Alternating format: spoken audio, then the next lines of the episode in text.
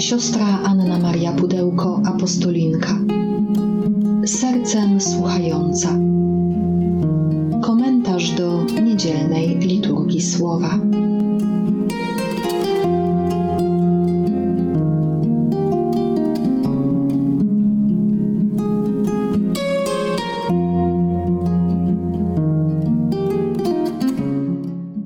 Z Ewangelii według świętego Mateusza. Jezus opowiedział swoim uczniom następującą przypowieść. Królestwo niebieskie podobne jest do gospodarza, który wyszedł wczesnym rankiem, aby nająć robotników do swej winnicy. Umówił się z robotnikami o denara za dzień i posłał ich do winnicy. Gdy wyszedł około godziny trzeciej, zobaczył innych stojących na rynku bezczynnie i rzekł do nich: Idźcie i wy do mojej winnicy, a co będzie słuszne, dam wam. Oni poszli. Wyszedłszy ponownie około godziny szóstej i dziewiątej, tak samo uczynił.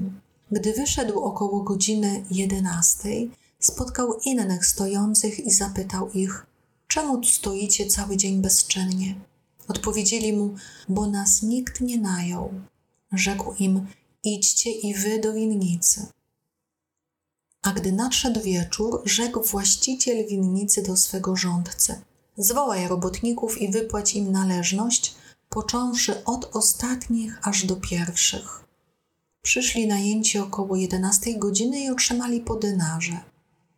Gdy więc przyszli pierwsi, myśleli, że więcej dostaną, lecz i oni otrzymali po denarze.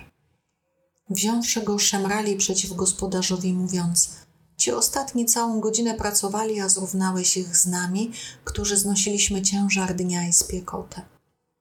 Na to odrzekł jednemu z nich: Przyjacielu, nie czynię ci krzywdy. Czyż nie o denara umówiłeś się ze mną? Weź co twoje i odejdź. Chcę też i temu ostatniemu dać tak samo jak tobie. Czyż mi nie wolno uczynić ze swoim, co chcę? Czy na to złym okiem patrzysz, że ja jestem dobry? Tak ostatni będą pierwszymi, a pierwsi ostatnimi. 25. niedziela roku liturgicznego. I mamy przypowieść o robotnikach winnicy, o robotnikach ostatniej godziny. I podobnie jest, moi drodzy, w naszym życiu. Na różnych etapach spotykamy Boga. Kto buduje z Nim swoją więź od dzieciństwa, od tej pierwszej godziny, kto go odkrywa jako nastolatek, kto jako dorosły, a niektórzy spotykają Boga w wieku dojrzałym, czy nawet e, w czasie starości. I Bóg dla każdego ma to samo serce. I Bóg każdemu daje swoją miłość bezinteresownie. I Bóg każdemu obiecuje potem życie wieczne z Nim, w Jego Królestwie. My tak po ludzku faktycznie możemy przyjmować tą postawę e, starszego syna z przypowieści o miłosiernym ojcu, e, że tyle dla Boga robiliśmy i tyle się natrudziliśmy i tyle dla Niego znieśliśmy i co? I mamy być w niebie z tymi, którzy na łożu śmierci się nawrócili, a całe życie grzeszyli? Tak, to jest nasza perspektywa ludzka. Natomiast perspektywa Boga jest zupełnie inna. Być może to prawda, że natrudziliśmy się więcej i kosztowała nas więcej wierność Bożym przekazaniom, ale też o wiele więcej łaski otrzymaliśmy. Żyjąc życiem sakramentalnym, nawracając się, mogliśmy o wiele więcej czerpać i smakować Bożej bliskości, czego te osoby nie miały. To jest właśnie to, że ci, którzy pracowali w winnicy, mogli obcować z gospodarzem, mogli chłonąć tą atmosferę, a tego nie zauważyli, byli skoncentrowani tylko na denarze. I czy czasami tak też nie jest w naszym życiu, że my bardziej koncentrujemy się na tym, co Bóg ma nam dać albo co nam obiecał, a nie na więzi z Nim, na relacji z Nim. Bóg chce obdarzać, to jest Jego największym szczęściem. Im bardziej przeżywamy Jego bliskość, tym bardziej my sami stajemy się jak On, tymi, którzy chcą dzielić się z innymi, chcą dla innych stawać się darem. Pierwsze czytanie zaczerpnięte z księgi proroka Izajasza pokazuje nam właśnie, jak bardzo ta nasza ludzka mentalność, ten sposób myślenia różni się od Bożego czytania rzeczywistości. Szukajcie Pana, gdy pozwala się znaleźć. Wzywajcie Go, dopóki jest blisko. Niechaj bezbożny porzuci swą drogę i człowiek nieprawy swoje knowania. Niech się nawróci do Pana, a ten się nad nim zmiłuje. Do Boga naszego, gdyż hojny jest w przebaczaniu. Bo myśli moje nie są myślami waszymi, ani wasze drogi moimi drogami, mówi Pan. Bo jak niebiosa górują nad ziemią, tak drogi moje nad waszymi drogami i myśli moje nad myślami waszymi. Tak, nasze myśli są zupełnie inne niż Boże i nasze drogi są zupełnie inne niż Boże i ilekroć szczerze otwieramy Biblię, tylekroć Słowo Boże nas zaskakuje. Warto dzisiaj usłyszeć to zaproszenie na drogę nawrócenia.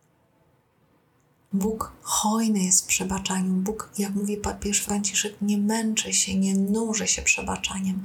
To nam jest trudno prosić Go o przebaczenie.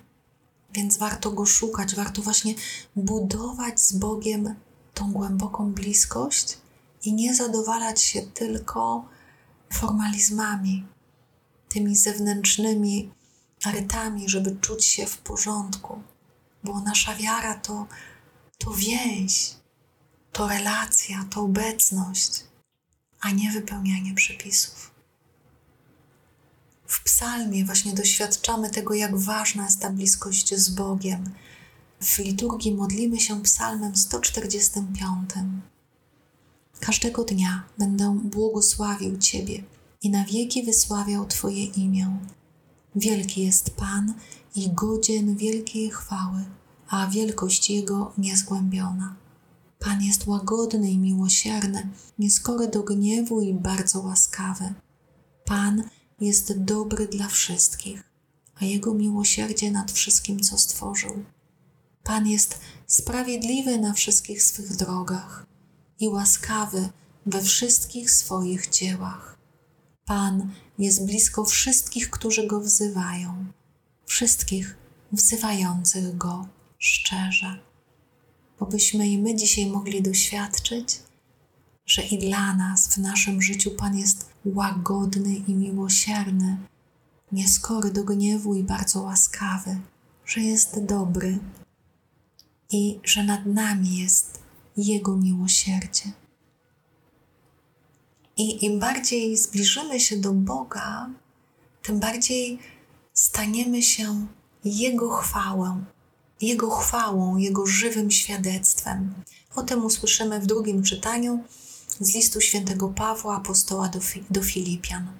Bracia, Chrystus będzie uwielbiony w moim ciele, czy to przez życie, czy przez śmierć. Dla mnie bowiem żyć to Chrystus, a umrzeć to zysk. Jeżeli zaś żyć w ciele, to dla mnie owocna praca. Cóż mam wybrać? Nie umiem powiedzieć. Z dwóch stron doznają nalegania.